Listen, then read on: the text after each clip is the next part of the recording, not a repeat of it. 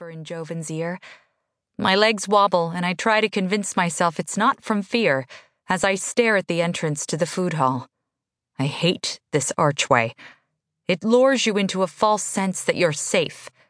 For the three seconds it takes to walk underneath the carved stone, the sound bottlenecks, and you cannot see what lies behind or ahead.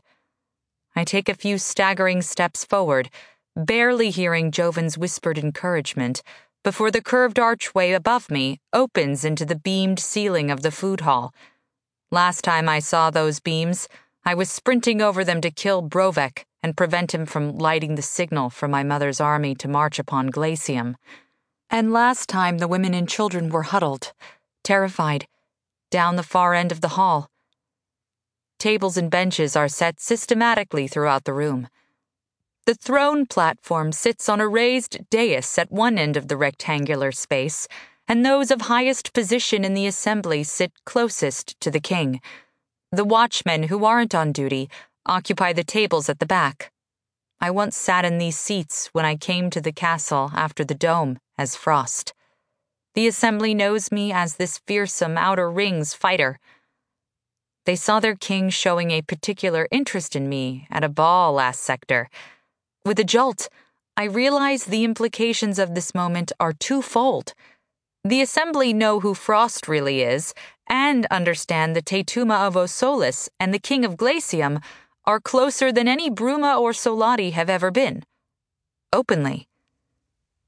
My palms are slippery with sweat as I hold on to my blank expression with the last of my control. They stare as I slowly make my way through their midst. I should be used to it, but this is different. This time they stare in shock. Not because of my position or what I'm wearing because the Tetuma of Osolis is a half breed. A dog whines from the back of the room, and it is by far the loudest sound as I gaze impassively around me. It is the worst kind of agony. My heart beats in my ears. Joven approaches and slides an arm around my waist, squeezing me tightly to him.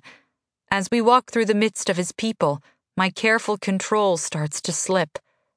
Nothing could have prepared me for this moment, and if it had not been thrust upon me, I can't be sure I ever would have reached this point. I would rather come face to face with my mother. Heads turn to follow the king's path to the throne table. We pass the delegates' benches. Fiona gives me a tremulous smile and makes me wish I'd never looked. The other faces there are grim. Three steps up onto the throne platform. My body is shaking so hard, I simply can't do it. Before I can look up, Joven sweeps me into his arms. There was a time this would have embarrassed me, being so weak. I fix my eyes on the king's handsome face, and his eyes widen slightly. I must look terrified.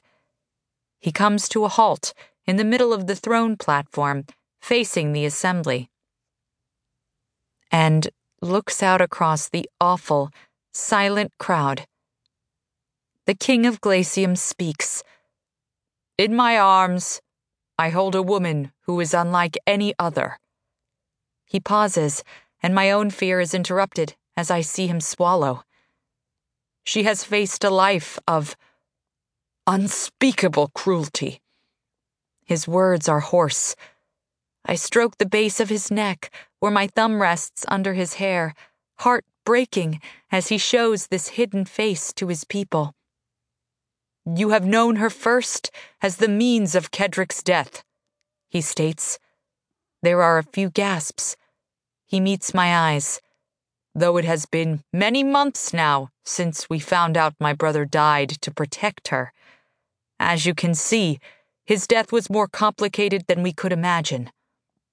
A burning is building behind my eyes because I miss my friend, and Joven unmistakably misses his brother. You know her as Frost, the woman who defied me in the dome and saved the lives of her men. There are a few chuckles. I peek and see Sanjay is one of them. He gives me a wink, one hand on Fiona's pregnant stomach. You know her as the Tetuma of Osolis